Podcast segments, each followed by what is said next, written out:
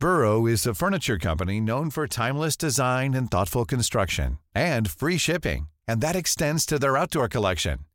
Their outdoor furniture is built to withstand the elements, featuring rust-proof stainless steel hardware, weather-ready teak, and quick-dry foam cushions. For Memorial Day, get fifteen percent off your Burrow purchase at burrow.com slash ACAST, and up to twenty-five percent off outdoor. That's up to twenty-five percent off outdoor furniture at burrow.com slash ACAST. S R B Media. Is it so you're lost in dreams beside the world? Wanna go where I'm not. Good evening, Gabby. Good evening, T C, and welcome all to part sixteen of our weekly podcast, The Curran View, with the idol of Hillsborough, Mister Terry Curran. Have you had a good weekend? Yeah, it's been been good. An awful lot's gone on in uh, in football in a week and in life as well. I've, I, I've football, I've been a best best man. Um, so yeah, we've had a, a, a good time off the pitch as well as on it. How about yourself? What what have you been doing away from football this week? Not much really. Um, what would I say? Uh, not not playing the Cutter's Head the other week. Yeah. So he's not been allowed to play for, for three weeks. So uh, I've not been anywhere football-wise. Uh, but obviously, great result for uh, Sheffield Wednesday. And I see your lads have got a good result with the young lads coming through. Yep. And uh, Jack Grealish playing uh, really well at uh, Norwich, and a great result for uh, Aston Villa. Yeah. Um, what have you picked out, firstly, as your magic moment of the week? Well, uh, what was the one?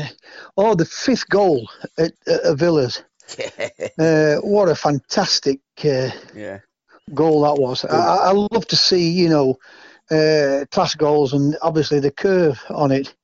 I mean, choose who would have been in goal that wouldn't have stopped that one.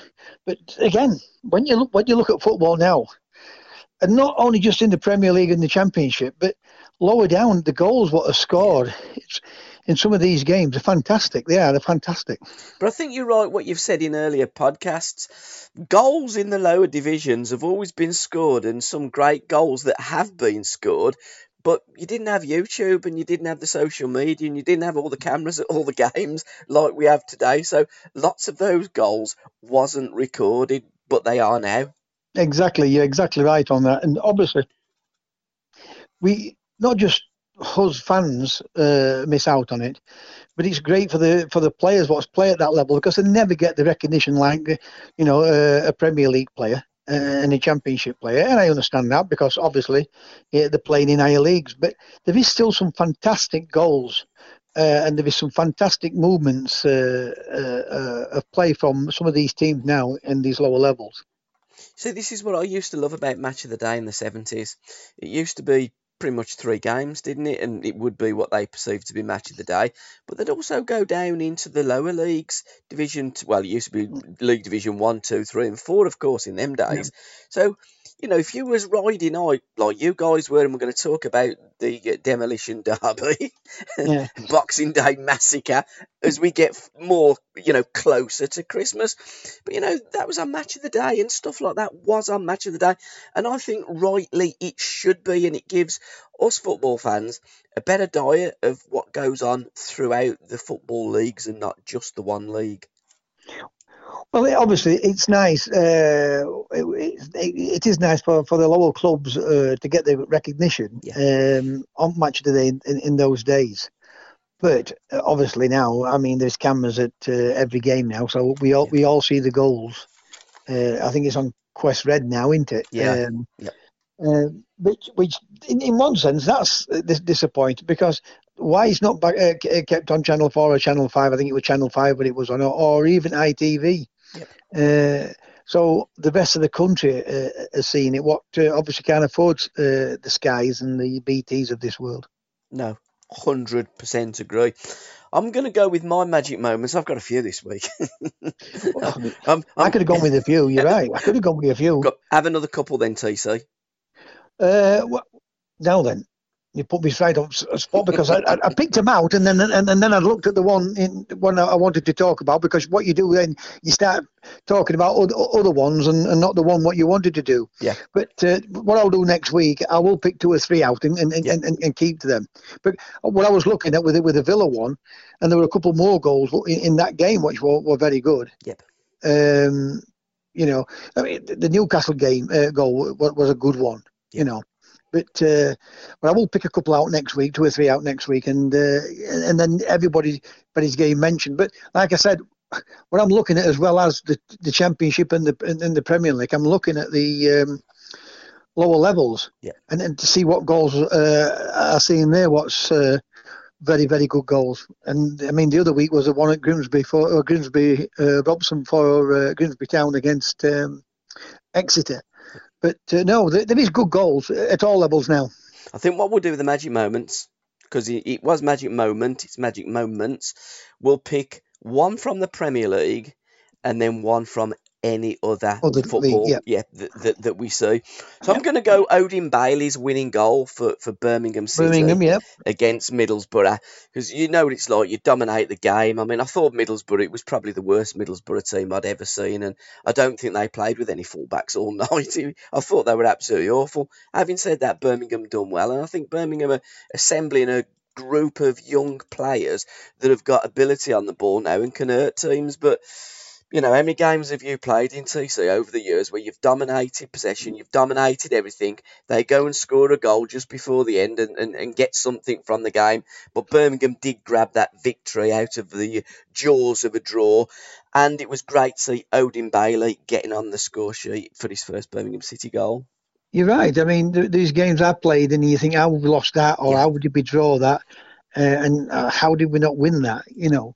Uh, but fans are the same. They will look at it and think, how, how, how, how we lost that game. But the, the, the Birmingham, they are looking uh, uh, like a team again. Is, yeah. is Birmingham City? I mean, we can we can we can knock. I try not to knock teams because it's easier. Because then what we're talking about is the, the team what hasn't done well or what's got beaten, instead of the team what did well. You know, and Birmingham conceded a goal, what, eighty-eighth minute, eighty-sixth yeah. minute, something like that, yeah. and then they got the, the winner, you know, in the ninetieth minute. I mean, they, they, it's great to see young lads given given uh, game time. Yeah. I mean, yeah, you want some experience with them. I'm not saying you want you need to play, but there's been far too many managers over the years what's been frightened to put players into the team. And now you can see the blossom in some of these young players. If you give them a chance, they have got the enthusiasm, they have got the energy, they haven't got a fear factor. The the one thing they they'll, they'll lack is to understand is there's got to be times when they're under pressure that they've got to be got to be able to handle that type of pressure, uh, and not even not only when it's going well for them, but when it's not going well for them, and that's when people want to criticise them. Instead of looking at the situation, uh, praising them when they have done well, and and believing them to give them that type of chance to to take the opportunities. And I told you when I saw them against um, Portsmouth, Birmingham, yeah. I said, they've got one or two good lads in there, Gabby. And even you turned around and said to me, yeah, you're not right, you're not wrong, Terry, but far too many kids have been thrown in. Yeah. And I get that. I do get it. But sometimes, why not throw them in? Because... over the years, the experienced players have let the team down, they let the manager down, and, and let the club down. You know, I'm not always going to blame the, the experienced players because I, I, I was an experienced player myself. Yeah. What I'm trying to say is it takes the right balance to get the right team. And the only person whatever can get that right is the manager. Yeah. Yeah. one hundred percent agree, and you're right, but I do think you, you do need some experienced players within that team. You need...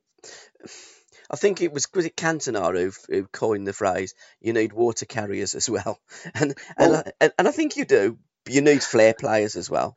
You need, you need, you need all sorts of type of players exactly. in the team. Yeah. I mean, when they use that phrase, a, a water carrier, that player might not like that. But the flair players will look at this scenario yeah. uh, and, and they know that those type of players are very important to the team, the ones what can get the ball and give it to the ones what can do some more damage. Yeah. Whether whether you're at the back playing into midfield, from a midfield playing uh, through to the uh, forward line, or the forward.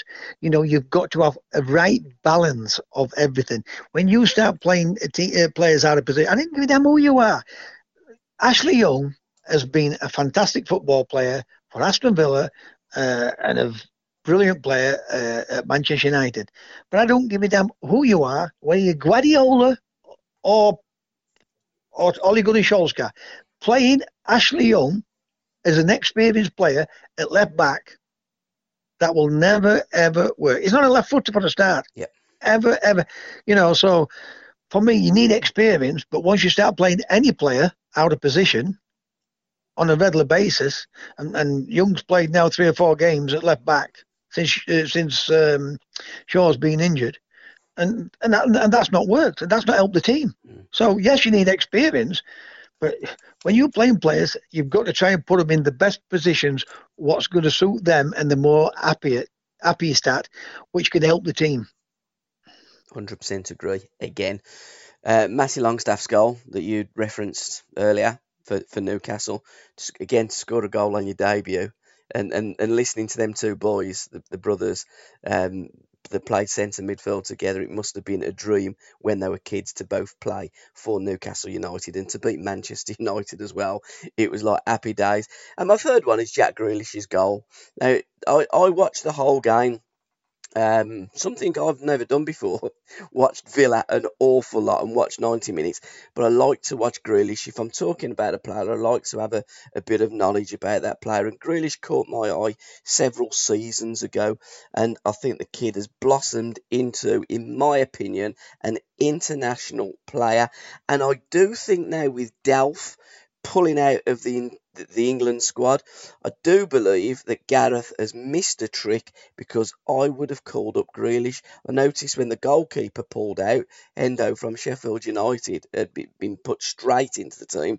I think he could have done that with Grealish, and, and I think that when you go into tournaments and deeper into tournaments, you need players that can actually play football, pass the ball and make things happen.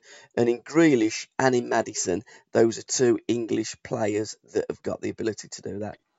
Brilliant how, how you put that across. But since we've had foreign coaches uh, come into our country, we are producing yeah. quality players now. And what, what you're saying about Grealish is one hundred percent right. I mean, the, the advice I could give to grad, uh, uh, Jack Grealish is this. He needs to pull his socks up and cover them shin pads up. And I'll tell you the reason for why. Because when, he, when if you want to play for England, everything has to be done right. If it's not done right, they're not going to they're not going to pick you, and you're going to turn around and say, well, you know, does he have to do that? Well, they will hold him back. They will hold him back. I mean, me going and playing in the third division didn't help me one little bit, but getting booked, doing the wrong things, arguing with referees, uh, going uh, into fans when fans were giving me abuse and and me giving them abuse back. That didn't help me playing for England. Mm. And, and I would hate to see Jack Grealish not get that opportunity to play for England. Because what you and I, and there's still not enough talk about Jack Grealish, mm. his ability. When you, you know, that kid has done really, really well in a team, which is a big club, is Aston Villa, yep. right? And it's it's just come back into the Premier League, so it's going to have its difficult times. Uh, and, and they're going to have good moments and bad moments. And every time they have a bad moment, there's going to be the ones, these pundits, and you see them every week on television. The first thing, they're not going to, they're not going to have a go at Aston Villa. They're going to have a go at Jack Grealish, and this is the reason why he's not in. So what he's got to do is do the right things for the time being, and once he establishes himself in the national team, then he'll be able to do what he does at Aston Villa. Do you know what I mean by that? Yeah. Because people will be on his back all the time. There is not... Out of all these players, and there is some good midfield players, there is some fantastic mid, midfield players. You look at uh, uh, Sancho, and then you got Hudson-Odoi. Yeah, you know, bo- both wingers, both fantastic footballers. You know, one of them's not going to be playing, yeah, unless he plays one out on left and one on right. Uh, so it, little things like that are going to hold Jack Grealish back, because there's that many good players in there. But what Jack's got compared to the rest of them. And I'm not, not because I like some of the other ones, Mount, Madison, uh, Barkley, I think's good. You know, there'll be more different people like uh, Madison and uh, and Mount more than uh, Barkley. But Barkley's still a good player, yeah, and he can still do a good job. You know, so they don't talk enough about Jack are doing the right things all the time. And that disappoints me because of his, he is better than anyone else for mm. composure on the ball. He never panics. He never panics. Yeah. Ever. Uh, anybody who watches him, when people might turn around and say, oh, you're always agreeing on this and that about Jack Grealish. No, I'm not an Aston Villa fan. Neither I'm like you. Yeah, I'm, I, I know, yeah. I'm like you. You know, but I recognise good players. Exactly. And how do we know? And they should, they should give him a chance, have a look at him. And I'm not saying uh, give him two or three games and then play him on left wing and that. Play him in his best position and let's see if he can do it. Yeah. At least we've got another good option if he can do that, yeah. instead of bring him out on left wing or on right wing and disregard him. Oh, I told you so, he's not good enough. It, they should be able to play anywhere. There's only certain players. There is only certain players in football can play anywhere. Right? You play Messi at left back or holding midfield. See, see how well he does then. Yeah. You know, and that's what we'll do with, with people like Jack Grealish. We don't want him in the squad, in the England squad, so we'll play him out wide. You know, it it it it, it, it not baffles me. It, it hurts me to see that happen to people like Jack Grealish, and, and we have to stop. You know, these pundits have to stop saying every time that Villa don't do this. He is more composed than any other midfield player we have got in this country. Totally. Watch it, yeah, totally. Analyse it. Anybody, yeah. watch, listen to this, mm-hmm. watch it, analyse it, and don't be biased. Just be honest with yourself. Mm-hmm. What he can do for a football team, whether it's your club or somebody else's club or our national team. And that's how I look at it.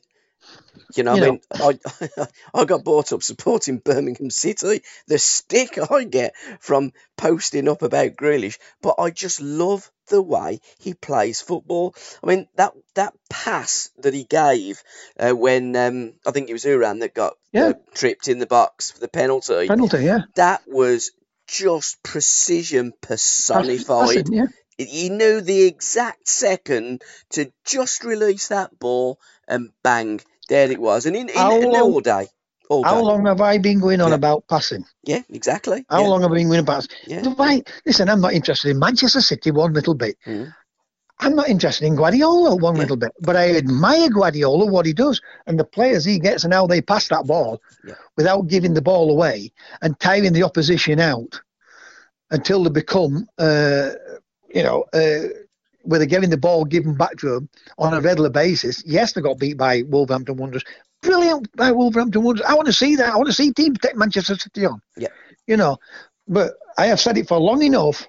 You can do all your coaching in the world. If you cannot pass a ball, you will not win games. And you, nobody, nobody in the world can tell me, right? We know that people say, well, they're top teams. Why are they top teams? Because they've got best players what can pass the ball. Improve your players.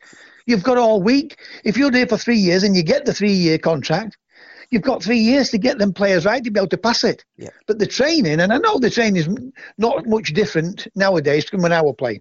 Some of the some of the teams will do, but majority of the teams and the lower teams do the same thing. Organise, organise, organise, organise.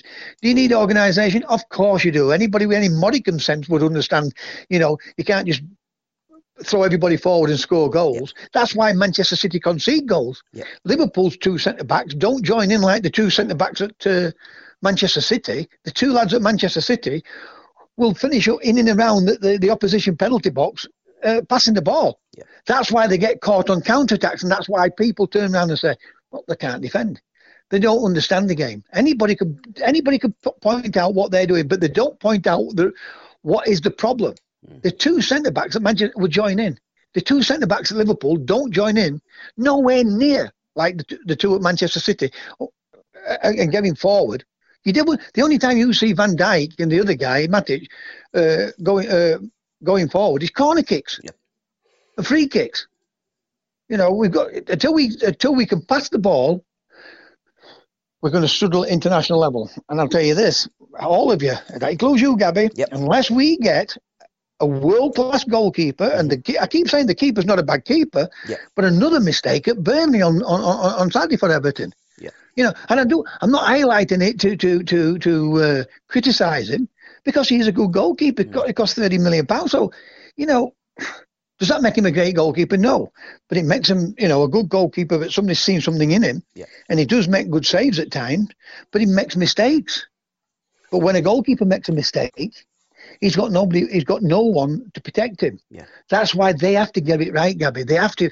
They have to be a big guy, what's going to make the goals look smaller? They've got to be composed on the ball, and they've got to understand the game nowadays yeah. by playing out from the back.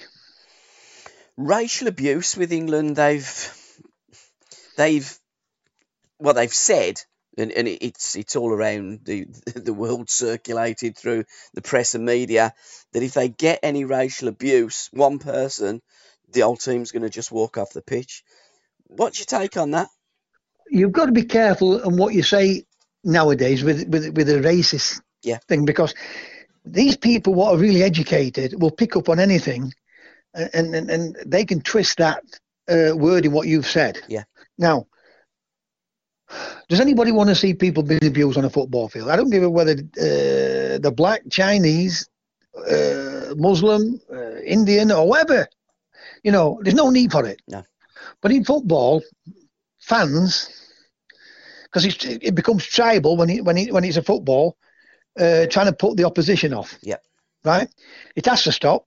It has to stop. Will finding stop it? No, it won't. Yeah. How are you going to stop it? Now, let's, let, I've always said to myself, we in England will be the one what fetches uh, someone off a football field, whether it's a player or whether we take a team off. I've always had that belief. That's what will happen. It'd be the one, it'd be the English, because it's always us what what do the um, forefront of everything for some yeah. for, for some unknown reason. It's like it's like Leeds United uh, or Sheffield. It, Sheffield Wednesday being at top of the league, and we we know we're going to get some points deducted if there's any racist abuse. Yeah. So all of a sudden, Leeds United want to win that game uh, league. They're two points behind us. Three or four of the, or five or six of their players. Uh, fans going to go to Sheffield Wednesday, get tickets, and start giving a, a a black player or a or a, or a, a foreign player uh, uh, racist comments, and they get points deducted. They, they're letting themselves open up uh, to something what's not going to be right. This is my opinion. How do you stop it? I don't know. Is it proper punishment? So there is people around these people what sees people uh, being abused. Why don't they point it out? But get proper punishment. That'll stop it. Finding somebody. Some of these fans won't go to fo- fo- football matches. They'll not be working. So if they get fined, they'll only be paying a pound a week. Mm. You know, but there is other people. There's doctors and there's bank managers. Because I've seen, I, I know some bank manager friends who I knew go ballistic at football matches, not at black, black lads, at the, at the white lads, and thinking they're calling them useless and and effing this and effing that. And I used to think, I think I used to think to myself, and he's a bank manager. You know, I mean, I love Sheffield Wednesday, but yeah. not at the cost to abuse it, to abuse you, Gabby. Yeah. It's not so, in my nature. I don't I, I, win, win fairly, right? And if you get beat by a better team, hold your hands up. Yeah. Now, I, I didn't. I don't know the, the answer to it. I really don't, because mm. do I think that's the answer? No, I don't, because it's just opening it up for more uh, for the media to really um, get it back, keep it in the papers, and it's that what keeps people uh, talking about things, isn't it? Yeah. The the criticisms of the wrong things instead of the right things. And ironically, it's a reduced uh, capacity because they, they have been they have been reprimanded over racial abuse in the past. Have Bulgaria, so we just watch. Just on, this on that point, what will happen? What will happen if? A lot of fans turn and say, well, there's no point in going because, you know, we've got some uh, ignorant people at games being racial, uh, racially abusing people, right? Uh, and they get, uh, all the fans get um, brought into it and, you know, criticised for it. So they might turn around, I'm not going to football no more. What happens when fans start to dwindle because of things like this? Well, we, we kind of had that in, in the seventies and the eighties, didn't we, with, with the hooligans, and, and it crept in and, and, and it affected the gates because there was a lot of fathers that wouldn't take the sons and the daughters to the games because of the football violence. So, you know, it, it is one of those things that, that, you know, lots of people do get put off by certain things in the game. But I think at the top end, the Premier League, there's that many people waiting for season tickets and tickets. That if, if you make a stand and don't go, somebody will take your seat. Unfortunately, that seems to be the, the way that it is. But in this country, I don't think we've got a massive problem. But we know that there are certain countries in Europe that if you have got black players in your team, you are more than likely to have some racial abuse, because that's just, it appears it's inherent in certain football nations' support. Yeah, it, it, there is people waiting to get into some of these football grounds. But yeah. look at look at look, take a prime example. It's not a black manager who's managing New, uh, Newcastle United. It, it's a local lad. Oh yeah. And what they, they they're giving Mike Ashley abuse. Yeah. Now, can you imagine if that would have been a a, a black guy what owns Newcastle United? Mm-hmm. You know, fans are stopping going uh, uh, to to games at Newcastle now. I've got they said, well, we've had enough of Mike Ashley, so we're not going to go. So don't think that it won't happen. He choose how many pe- uh, players, uh, people are waiting to get into these football clubs uh, on a waiting list. Mm. It will deteriorate, and it's got to stop. And if, if it doesn't stop, it, it, it, it, it, it's going to be a sad thing for every for everyone. That includes black players and fans in fans in general. We're not talking about the ignorant people. We're talking about fans in general, and uh, and, and not just the black players, but foreign players, uh, wherever they come from, uh, through, throughout the world. Uh, to be abused on a football pitch, you know, we, is wrong. Whether we get, whether they get good money or whether they don't get good money, it is wrong. You, they don't do it at theatres, you know. You can't do it at snooker, you know. You don't even see it really at, at rugby matches. No. You know, it's it's just football. I don't know why football has all this animosity and trouble uh, for no reason at all. Because it's an entertaining sport, really. Yeah. It would be nice if all football fans could go down, watch the game, enjoy the game, love the game, shake hands after, go back and watch the next game and appreciate football for what it's worth. But sadly, I don't think that day is going to arrive. No, Somebody that no, did appreciate that. You and was in your fan club was George Best. I bet that, yes. that must have been that must have been some day for you when you met the great fella. I met him a couple of times through Alan Ball, yeah. Um, but that that day uh, he'd just come back into to to England uh, and signed for Fulham. Him and Rodney Marsh. Yeah. And uh, people asked me what was the best goal I scored, and that was uh, it was at Fulham. I'd beat three or four players, and I was just looking through the the, the, the scrapbooks of what uh, my brother gave me, what my mum and dad had kept. Yeah. And. Uh, And he says in there, I beat uh, three or four players, and I clipped the ball right into the top corner. And I remember turning round into to, towards the director's box, and, and Best were on his feet uh, applauding the goal. Yeah. And I uh, went into the players' lounge afterwards, and he came up to me, he said to me, uh, you keep doing things like that, you're going to be a top player. You know, I got a bad injury at the wrong time. But when you get players like him, and they weren't just him, they were Duncan McKenzie, Ian Story Moore, Norman Hunter, they all used to say to me, you know, what a player you are. Yeah. But I got two bad injuries at the wrong time, and uh, it didn't help me in, in, in football. But, you know, when you get when you get it from your peers, you know that you're a good player. Yeah. When your peers give it you. When you get picked in that P F A team, uh, whether it's uh, Premier League or down at uh, Leicester City in, in the uh, Championship, Championship one, two, whatever it is, and you get picked by the players into that team, you know, because players will players are good judges of other players, yeah. you know, and, and, and when you get that recognition, uh, it, it's great. I've had them all, you know, Malcolm McDonald, uh, all of them turned around and said to me face to face, what a player you are. So uh, it, it, throughout the years, it's, I've enjoyed it, but when I got it from him, because he was my idol as a kid, uh, He was, he's the best player I've ever seen, and I've seen some great players. Uh, and I know Jim McCalliog was a great uh, player at Sheffield Wednesday and great skill. So he's my favourite Sheffield Wednesday player. But like Knowles, Peter Knowles, he's from up my end here at uh, Fitzwilliam. Fantastic ability, would have been, you know, a superstar footballer. When you get them type of players saying to you, you know, that they think that you're a good player and can be a great player. And uh, you do feel good, and, you know, it makes you feel proud. Now, something that you were always told as well is, in the last couple of minutes, take it into the corner. And I love I love reading your posts daily and the clips now of, of those games. And it was Sheffield Wednesday five, Rotherham nil at the time. And you did, as Jack told you, you run the ball into the corner. You take up the story.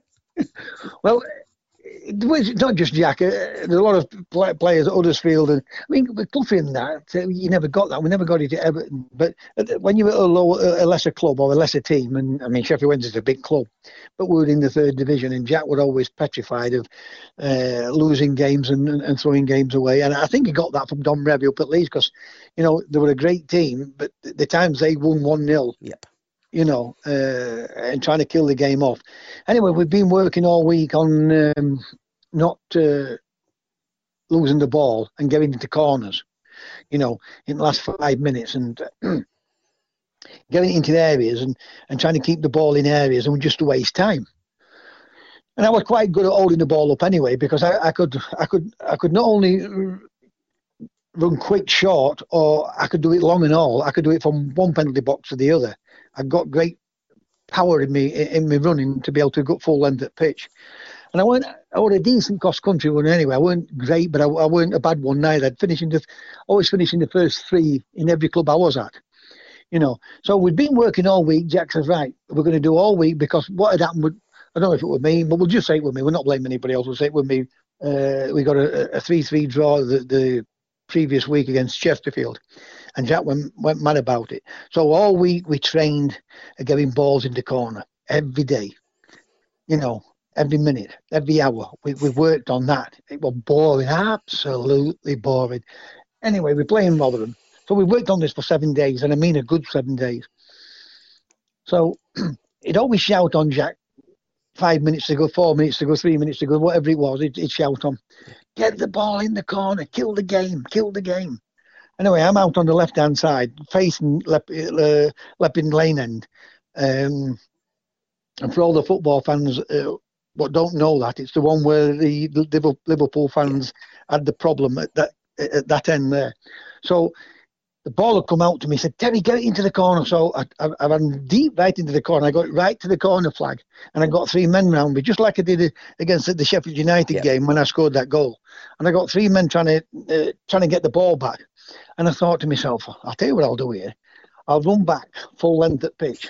And Jack said, I thought he was taking piss. By the way, I was taking the piss, you know, because I ain't all like that. So I ran back right down the, our goal, and these three are chasing me. But one or two of our players are looking at me, gone back, uh, uh, thinking I've gone berserk. So when I get back, I played the ball back to um, Bob Boulder, our goalkeeper. And then I started jogging back up, because I'm on the left-hand side, and I could see Jack's face. And I mean, if he if he could have come onto that football field, it'd have come it'd have come on. Because in my day, they would have, they would have given you a clip round here. Yeah. All managers did, mm-hmm. you know, the local policeman. If you if you went uh, pinching a bottle of milk or scrumping in, in, into somebody's garden, pinching apples off a tree, if the if the bobby caught you at my age, when you were ten or twelve, you got a clip round here by Bobby. And Jack, you could see Jack's face. He was so angry because of what I'd done. But like he said, he thought I was taking piss out of him. But by the way, I was, you know, because uh, it used to bore me or anything like that. And he went ballistic after the game in the dressing room.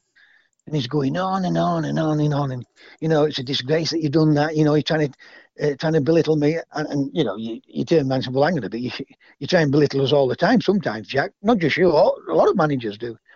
So uh, when he when he turned around and he, he said something, uh, after his ten minutes and all the blood pressure uh, boiled down, I said, I've only done what you asked me to do. You know, he said, I didn't ask you to go and put that ball and run right, right down the other end of the pitch. You know, anyway, he, just, he walked off, and in the dressing room, just off just off the dressing room, there's a boot room where, you, where players' boots are.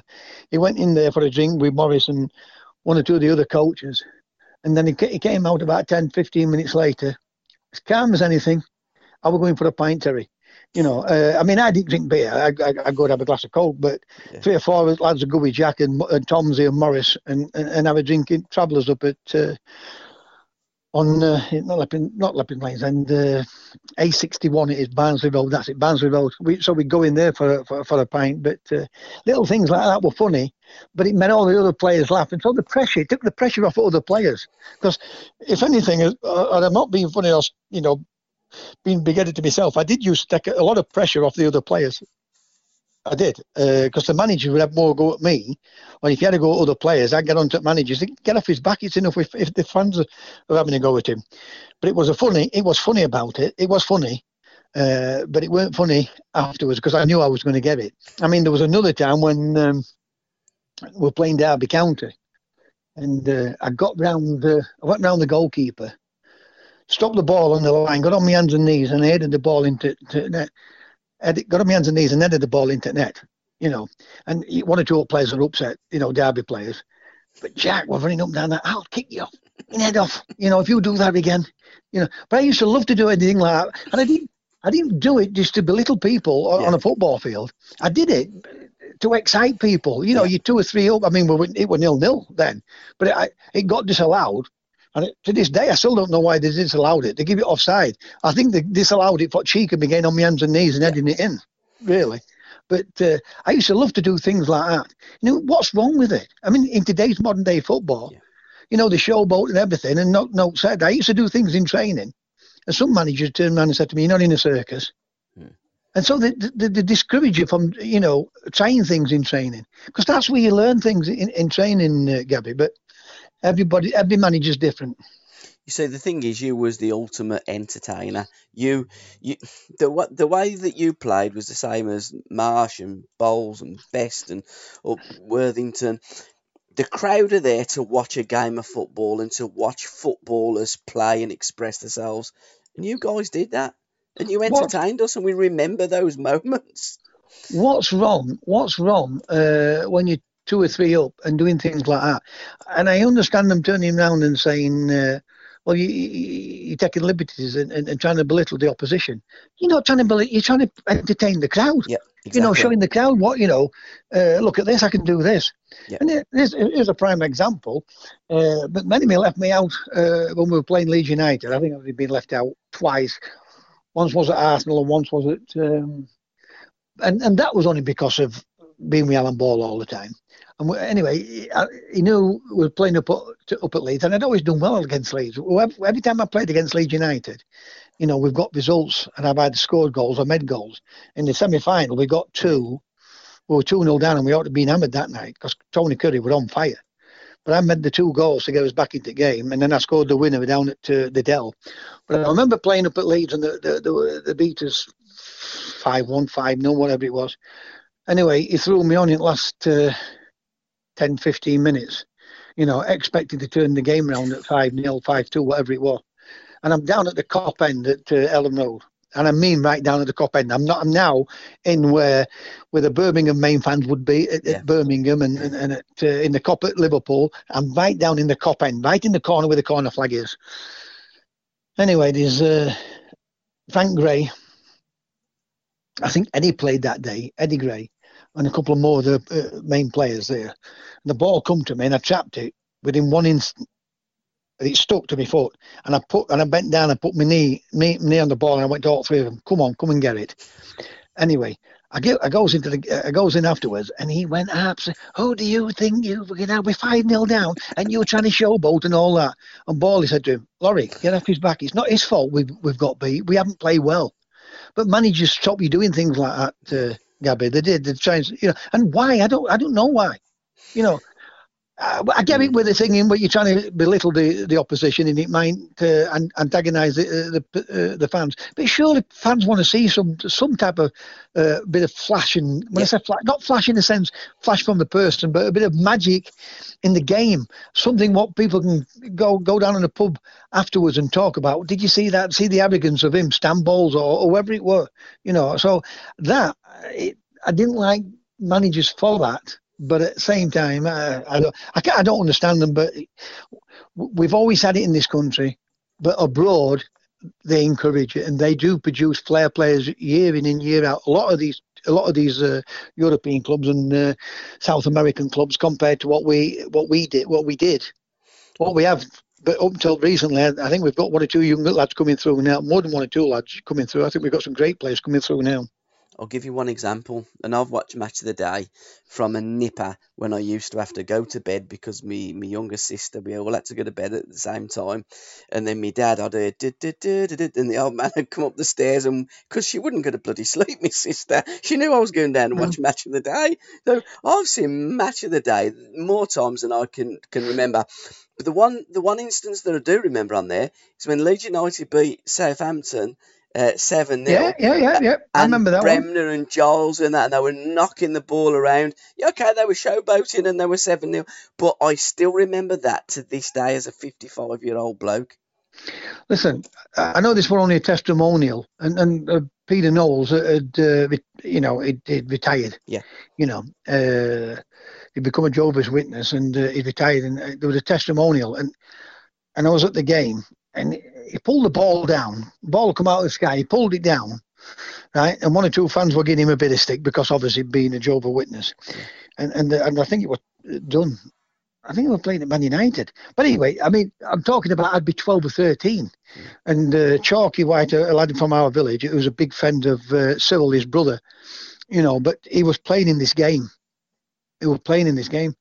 And uh, he pulled it down. He nutmegged somebody. He's, going, he's, he's enticing the guy, you know, uh, with his hands. Come on, come and get the ball. Come and get the ball. And as the, as the guy's come through, he's put it through his legs, turned back round, and he's... The guy's got up, you can see anger in his face. And as he's turned back round to face Peter, or chase Peter, Peter's turned back round again and put it back through his legs again. You know, things like that, Gabby. I will never forget him, you know, ever in my lifetime. To see things like that, the arrogance of it, yeah. the cheek of it, and the brilliance of it. And I, I thought, it, stu- it, stuck in, it stuck in my head. Even now, I'm sixty-four, and I still think about that. What, you know, to be able to have the cheek and nerve and the guts to be able to do it, it fantastic. And the fans want to see little things like that. Yep. Didn't Tony Curry, didn't he stand on the ball once? And didn't Bawley do it in the game before? No, what had happened... Uh, Alan, uh, Tony Curry stood on the ball and folded yeah. his hands. Yeah. Right? Uh, uh, uh, trying to take the piss out of Arsenal. So, and what what Bawley did, Bawley come to Bawley, Bawley stopped it and sat on the ball and, and just sat on the ball yeah. uh, with his hands folded, you know, because they were trying to take the piss out of them, and he, Bawley did it back to, to them. Yeah. Fantastic. Yeah. I mean, they talk about that now and they'll turn around and say, brilliant. But some managers didn't like it. They, for something... We, we like sergeant majors in this country, and I'm glad it's I'm glad it's opened up a little bit. I'm, yes, you want discipline. Yes, you want organisation, but you've got to lighten up when, when your team are winning.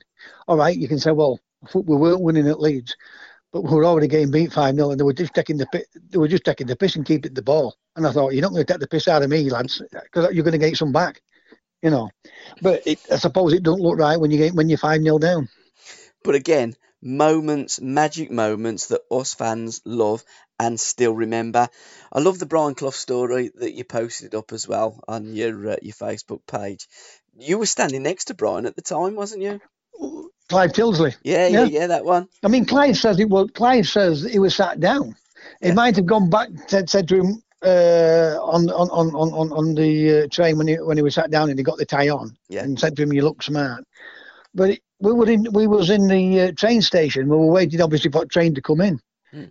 And I mean, there were me, Martin, Robbo. We're all stood together. When he, when when when Cluffy said to him, "Young man, anybody that comes with Nottingham Forest must be dressed smart. Go and get a tie, lad." And we looked at we looked at each other playing, and then we started laughing. Yeah. You know, because we know what he was like, and you don't know if he's you don't know if he's taking the mickey or if he's being serious. Yep. But obviously we're being serious, and he, he said it two or three times to him, and eventually, uh, I think, I'm not sure if Clive turned around and said, well, I've got no money on me, yeah. you know, um, because obviously we'd been a report, everything would have been expensive, yeah. wouldn't it, just yeah, sign yeah. for, you yeah. know. So uh, what he did, he, he, Cluffy gave him a quid, whatever it was in them days, a couple of quid, whatever it was, and he ran out, and got a, went, went to his shop, got a tie, come back and thing, but he was only a young lad, Uh, Clive, if he were twenty, twenty-one, I don't know, mm. um, down about that, that age.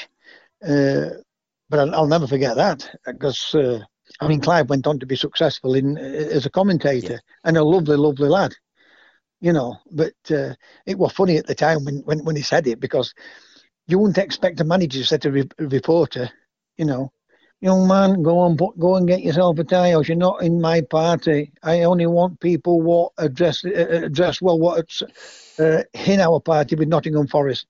You know, you had to have a dress uh, dress code with, with Cluffy. He, yet he always wore that green uh, sweatshirt, yeah. didn't he? Yeah, yeah. But he was when he wore a suit, he, he was smart. I must yeah. admit, when when he wore a suit, he was smart. But uh, I think he was funny. We had people realising yeah. how funny he were. Mm. You know.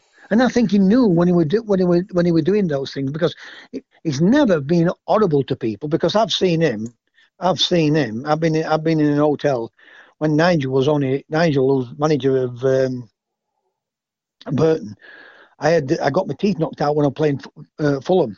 Yeah, and uh, he took me to his dentist on the Sunday morning. Uh, he got the dentist to come in, right, and uh, and check my mouth, you know, because I got my front two teeth knocked out at the time, and two or three at this side of them uh, were dead because I got an elbow by Les Strong. Les Strong. So we were in the pub having a, a bit of lunch about one o'clock, half past twelve, one o'clock, and Nigel, uh, Simon, and Elizabeth were playing outside. Uh, the pub, and then they came in and said, "Dad, there's a there's a tramp outside," and he bought a lunch and he took it out. He took it out to him, and uh, he, he gave the he gave the the, the, the tramp a, a meal. So I think sometimes he did it just to get a reaction from people. Yeah, you know, because when I was there for three years, he was a kind man. It's like any manager. Sometimes I never saw him go mad. You know, it, it'd find you. You know, if you did something wrong, it'd just come in and. And I mean, I got a few fines there, you know, for retaliation. You know, he hated you uh, saying yeah. anything back to referees. In in in, in all told, it was about two hundred pounds. Well, in them days, it was a lot of money. Yeah, you know. But at the end of the season, we were not. Uh, this was the first season I was there, not the second season when we got promotion. Promoted. It was the first season when I when I went there. I mean, it was half, halfway through the season, but they played so many games. But at the end of that season, they were going to Australia. Right, mm. And he said, to, I mean, I didn't like, I didn't like uh, traveling over to, uh, flying over to Australia. So he said to me, if you're not bothered about going, Terry, to, to, to Australia end of the season, I'll give you the two hundred pound. I think he took somebody else on the one of his friends on the on the on the trip to Australia, but he gave me the two hundred pound back. Oh. You know, so little things like that. It, you know, you don't know if you've been serious or not sometimes at Gabby. That must have been one of the first pre-season tours or end of season, however you want to wrap it up, trips to Australia, because clubs never went that far in them days, did they? No, no, no, um, they didn't. I remember Arsenal did, because Uddy and McDonald got sent back from, from yeah. Australia and Singapore, and they had the row with uh, Terry Neal, but that was a clash of personalities. That was nothing other than that. Well, I'm not. I'm not trying to. I'm not trying to flying. Yeah. But you know, traveling eight hours, nine hours, but yeah. to to to to Australia. What I think twenty, twenty-four hours, yeah. twenty-six hours, whatever it was in those days. And uh, he said to me, "You're not uh, bothered about going on this trip, are you?" And I said, "No, boss, I'm not. If I'm honest." Yeah. So he said to me, he said, uh, "The fines uh, I've taken off you. If you're not bothered about going, uh, I'll give you them back." Uh, and he took a friend. He took a friend. Took a friend out there, you know, because obviously um, lots of people a lifetime to go on a, a, a fortnight in, in or yeah. ten days, twelve days. It, I think it was two weeks they went for mm-hmm. uh, end of the season tour, not tour. It went end of the season, like so. It went for a it, they went for a break. Yeah, you know, uh, they did play a couple of games out there because when you go up, when you get when you play these games, they do get paid to these teams. Yeah. So, uh, but he gave me he gave me the money back. Yes. The problem with, with Clough, you didn't know whether he were being serious mm. or not, and that was his, it, that, that was the, the, the, the myth about him. And there's so many great Brian Clough stories, and we're gonna oh. we're gonna be telling we're gonna be telling one every week on the podcast, and and the same as like with Jack. So I love listening to the stories of Jack Charlton as well. Um, your contract at Forest, you posted that up um today. Yes, and signed it Edward Curran. Right, didn't it? Listen, when I signed for Doncaster Rovers, I've got yeah. a brother called Terry. Yeah. Right? Now you didn't know that, did you? Yeah, I read your book. Right, I've got a brother. I've got a brother called Terry. Yeah. And when I signed for uh, Doncaster Rovers, um, we had a guy there called John Quigley who played for Nottingham Forest mm. in the nineteen fifty-nine F A Cup final. Okay. And Quiggs kept calling me Terry, and I said, "Quiggs, my name's Ted," you know. Don't ask me why. But it, it kept calling me Terry. Yeah. And then I made my debut at um, Gillingham. Yeah. And we got beat five, five nil, five one. Mm. Uh, and I did all right. And the next day, when I said next day, Monday morning, the headlines in, in, in the Doncaster Evening Post, uh, Star, whatever it was then, it says fan, uh, thank heavens for little Terry. Yeah. And the guy's Joe Slater. And I said to Joe, Joe, my name is not Terry. It's it, it, it's Teddy. It's Edward, but Teddy. You know. And uh, but everybody kept calling me Terry. And then when I said to Joe, Joe. So and then I got another headline. Uh, Terry's all gone. I said, Joe, my name's not Terry. It's Teddy. You know. And he's still. So when I signed for Notts Forest uh, and I signed Edward Curran. Yeah. Uh, Fluffy said to me, he said, uh, what's your name? I said, Edward. But Teddy, you know, my name's Teddy, you know. So then he started calling me Edward. I mean, majority of the time he call you young man. Yeah. But sometimes when he called you by your, your name, he'd call you Edward. So he called me Edward for about six months, not on a regular basis because it would, always, it would be young man, but every now and again he'd go, Edward, if you don't get me a goal today, lad, I'll chop your balls off, lad. Are you listening? You know, and it were little things like that. And then, after about six months, when he did call me by my name again, he called me Terrence. And I said to him, my name's not Terrence, it's not Terry, it's Edward. But then when you sign an autograph, yeah, and I'd signed Teddy, the people would look at it and said, you know, you're Terry. And I said, no, my name's Teddy. And they said, well, will you sign Terry? And so I just, I just, I, just, I finished up leaving it. But I put it in the papers. I, I had it, I had it everywhere. It's still people kept calling me Terry. So if I put Teddy, people, so I, I just put Terry now. I, if I'm doing a photo to do with football, I just put Terry. It, it's, it, it, it just saves it all. Because, trying to keep explaining to people, but no, my name is Edward, but Teddy was uh, Ted was short. But it's a great insight to what you actually signed to in that contract, isn't it? There were seventeen different agreements, and you read through them. And did did you actually read the contract, or just think, oh, I'm just going to sign it? I didn't go to school, Debbie. Did you not? Well, I know I never missed school, but what, what I did, I, I played in all four years of contracts.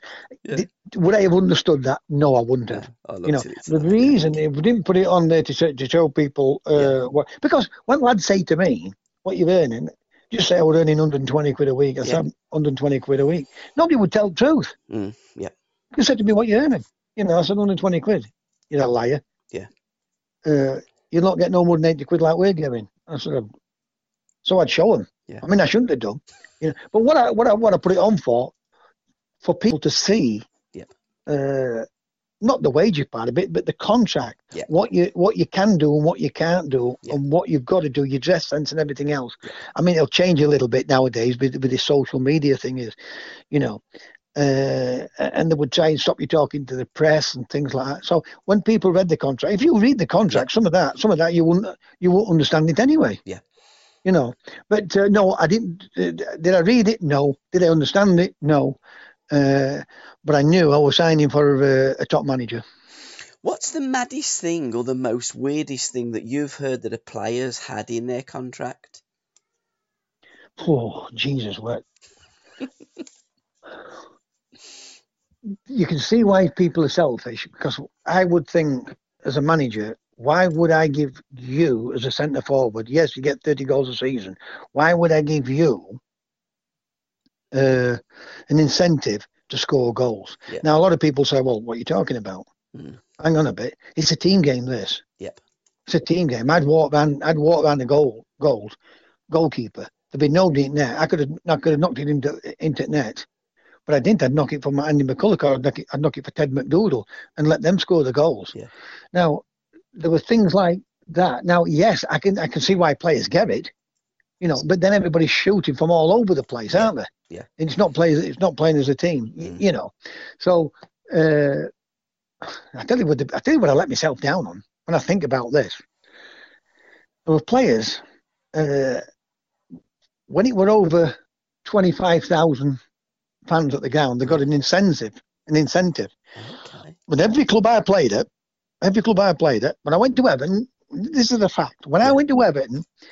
The first game I played there was either eleven and a half or twelve and a half thousand people. Mm-hmm. When I left Everton, of that six months period, six weeks long period, our last game was twenty-seven thousand against Notts Forest. Yep. At Sheffield Wednesday, my first game there, uh, I think it was a cup. I know I was on the bench uh, at Watford, but I think we played a League Cup game against Mansfield. and there were about twelve thousand people there. We were averaging thirty-three thousand people. Yeah. I never got an incentive out like that in my contract. And when I think about it, I must have been stupid, because every manager I played under, you know, having the serious injuries, you know, uh, if I got a knock on my ankle, it'd be stiff and sore, yeah. you know, and, and you'd be icing it over the weekend. But say, Clough, even Cloughie would turn around and say, we need you to play on Saturday. You, you, you put five or six thousand people on this gate, mm. you know. So the little things people got in their contracts. Uh, over twenty-five thousand or twenty thousand fans, uh, scoring goals, uh, making goals, and I never, I never, I, I never did anything like that. When I think about it, you can see why players have got agents. Yeah. You know, and uh, you can see why players get um, upset when, when certain players are earning this vast amount of money, you know, uh, and some other players are not. Mm. Because it's a team game, and you're going to get your stars. I understand that, because that's what a lot of a lot of fans will do, come and see certain players. But there's all little things in there. I mean, there, there were some really weird ones, but off my head, I just can't think about it. I mean, I'll speak to one or two other players and, and, and find out... Uh, What, what what were the weirdest one they had? But yeah. I didn't have any. I mean, I signed for Doncaster Rovers, and uh, my first wage is twenty pounds uh, a week. Mm-hmm. I signed that for three years. Yeah. There were no pay rise in it. There were nothing. There were no bo- the bonus, bonus, not appearance, appearance money the players got. Uh, being there for a, a, a length of time, you got a bonus. You know what I mean? Yep. They have bonuses like that. Mm-hmm. Uh, but in my first contract, it was twenty pounds a week, and that was for three years. There weren't an incentive or an increase in my, in my pay the following year and the following year. And I was only there for about, I think, fourteen, eighteen, sixteen, eighteen months before I was transferred to Notts Forest for seventy-five thousand pounds. So, that, you know, I didn't come through the youth system. I came up at streets at eighteen, seventeen and a half, well, nearly eighteen, because I signed on my eighteenth birthday. Uh, practically went straight into the team within three or four months. Uh, and there were, I, I was sold, like I said, between fourteen, sixteen, eighteen months for seventy-five thousand pounds. What a tremendous profit that was for Doncaster Rovers. Yeah. Can you imagine, could you imagine them selling a player now every every year for two or three million quid? Yeah. You know, because that would help them clubs out. Yeah. And Doncaster were me. What went there? Mickey Always went for about sixty thousand. I think Brendan O'Callaghan went for thirty thousand to Stoke, and I think Pete Kitchen went for uh, thirty or forty thousand. I think to either Cardiff or Fulham. I'm not quite sure, but we sold some good young lads uh, at Doncaster. But um, what was the weirdest one? I didn't have one, and off my head, I've never heard anything like you know. Oh, weird, but that's what players will get in the contracts, you know, uh, appearance money, loyalty money, yeah. uh, goals, for how many goals are made, little things like that. Now, when you're giving when you're giving vast amount of money in wages, I, I I can't understand why clubs would pay that type of thing out. But when you're desperate for fucking players, yeah, I would imagine that's what happens. I think you're right, and I think it is the desperation that some of the silly things are put into contracts, and and and, and players just gladly sign it. Last now, week's now, now I will, but I will, but I have heard yeah. that some managers have give players X a number, X X amount of pounds uh, in their wages to give back to managers, but you don't know whether they're telling you the truth or not. You know what I mean? Yeah. So I've heard little things like that. Last week's football forecast. Because we are reaching that time now. We're almost yes. the hours up. It flies by. We uh, we both went Forest uh, against Brentford, and we both got it right. Yep. We both went Villa at Norwich, and we both got it right. We both went Millwall to get beat by Leeds United, but, you know, these things happen, especially when there's penalties and sendings offs. And uh, Millwall got a great win against Leeds. Yeah. Fulham, and, Fulham and Charlton, live game on the T V. We both went Fulham, and Bowyer's boys got a tremendous draw okay. there. And Wednesday beating Wigan, we both went that. The game that was going to decide whether it was six three or five four was Burnley versus Everton. And you went with your old boys, the Toffee men, and I, uh, I went with the Clarets. at, uh, at Burnley. I think they're a really difficult team when they're at Turf Moor. It's a horrible place to go. Have you got many memories about playing at Turf Moor and the Pendle Witch? Uh, played there a couple of times. Yeah. Uh, I got a really bad injury at Forest. Of course you did, yeah. I got a, I got a really bad injury at Forest, uh, at Everton. And um, what had happened, I played in a reserve game. They rushed me back to, to go and get me fit for the League Cup. I, I couldn't. I didn't make the League Cup final, uh, final or semi-final, whatever it was. But I made the F A Cup semi-final against yeah. Watford, against Southampton. They beat Watford in the final yeah. at Highbury. That was. Anyway, I played in that game, and as you do, everybody's pranking about. And Adrian Heath must have been injured because he played in that game at Adrian Heath. And and I can remember Inchie getting hold of Jim Arnold's tie and getting the physio scissors and, and ripping the and you know uh, cutting the tie, making it a little small tie. And when Jim went to get his tie, I'd seen his tie, right? Me and Inchie's outside doing a warm up, and Jim come onto the pitch. Oh, who's got this? We know it's you. I said, no, to do with me. And it was Inchie, you know. But he was adamant. He was adamant. It was me. Yeah. Anyway. Once we once we got uh, got that out of the way, uh, in the game, I forget what the player was, but our goalkeeper came out with his feet up, and the kid broke his leg, oh, his fibula, but the bone was sticking out, oh, and that dear. that was that that was horrible. That I mean, yeah.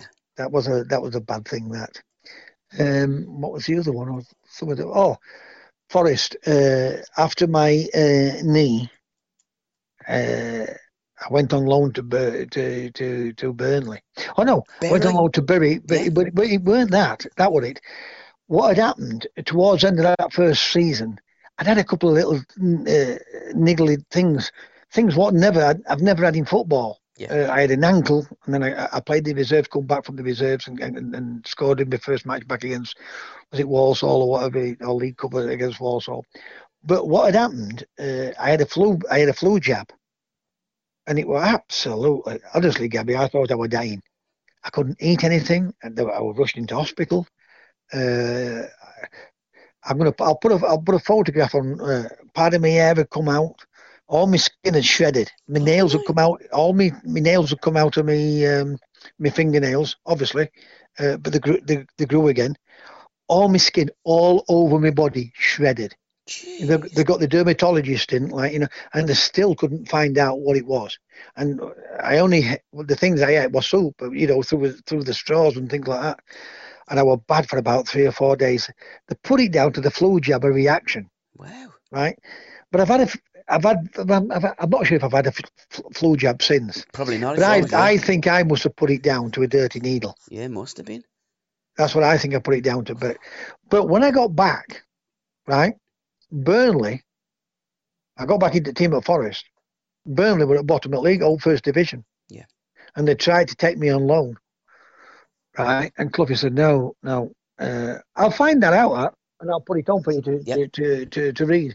Um, so, small little stadium. Always uh, remember them being a, a, a class uh, old First Division team. I mean, Burnley's won the uh, old First Division. Yeah, uh, you know, I remember all these little things, and uh, seventeen thousand people. I think that was their record, or that were the highest type of uh, average type of fans they used to get, in, even in those days when others got big fans, uh, big crowds. Um, but they they were the little things that I remember about Burnley that I could have signed on loan for them uh, because they tried to take me on loan and helped to try and help keep them in the First Division. And Cluffy wrote, "Well, I could have sent him there, and it might have done him world of good." But he might have come back, uh, uh, and he might have knocked his confidence. But I would, I'm never, I was never that type of player. I think I might have helped Burnley to stay up. I'm not saying you would, you know. But in my, in my beliefs, I thought I, w- I would have helped him to, to step up. Would I have gone? No, because I just, I just signed for Not- Nottingham Forest. I'd, I'd only been there about five or six months, you know. So uh, that was the two things that what stick out in my mind at uh, Burnley. Well, T C, it's been another wonderful hour, an educating hour, and we were brilliantly played in, as always, by Jimmy Coburn and Dream Forever. I'm going to wish you all the best this week. We've got no fixtures this week because it is the international break. We'll be back on it next week with another group of fixtures, and it'll either be six four to T C or five five. Gabby is fighting back, and we're going to leave you all, guys, with Dance in the Sunshine by Holly Cook. So till next week, thank you very much, and thanks well, for listening. I shall listen. I shall listen to both those uh, songs uh, when it's posted up tomorrow. Have a good weekend to you and your missus and your family, uh, and I hope it's a great results uh, for England over the weekend. So true. And just to say as well, guys, uh, we have got a Spotify playlist of all the records that we do play on our weekly podcast, The Curran View, with the idol of Hillsborough, Mister Terry Curran. Thanks, T C. Thank you, Gabby. Like I said, have a good weekend. We'll speak to you next week. Cheers, pal, and you and yours as well. Thanks, T. Bye. Bye. Bye-bye.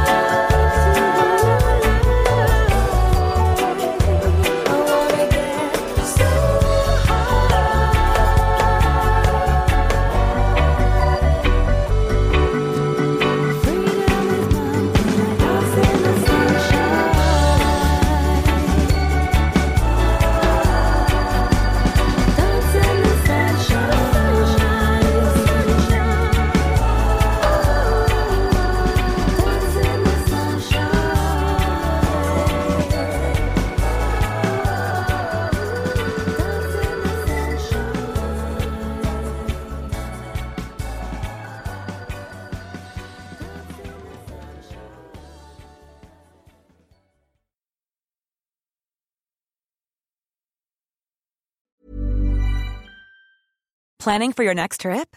Elevate your travel style with Quince. Quince has all the jet-setting essentials you'll want for your next getaway, like European linen, premium luggage options, buttery soft Italian leather bags, and so much more.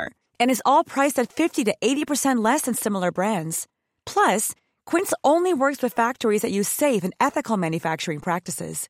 Pack your bags with high-quality essentials you'll be wearing for vacations to come with Quince. Go to quince dot com slash pack for free shipping and three sixty-five day returns.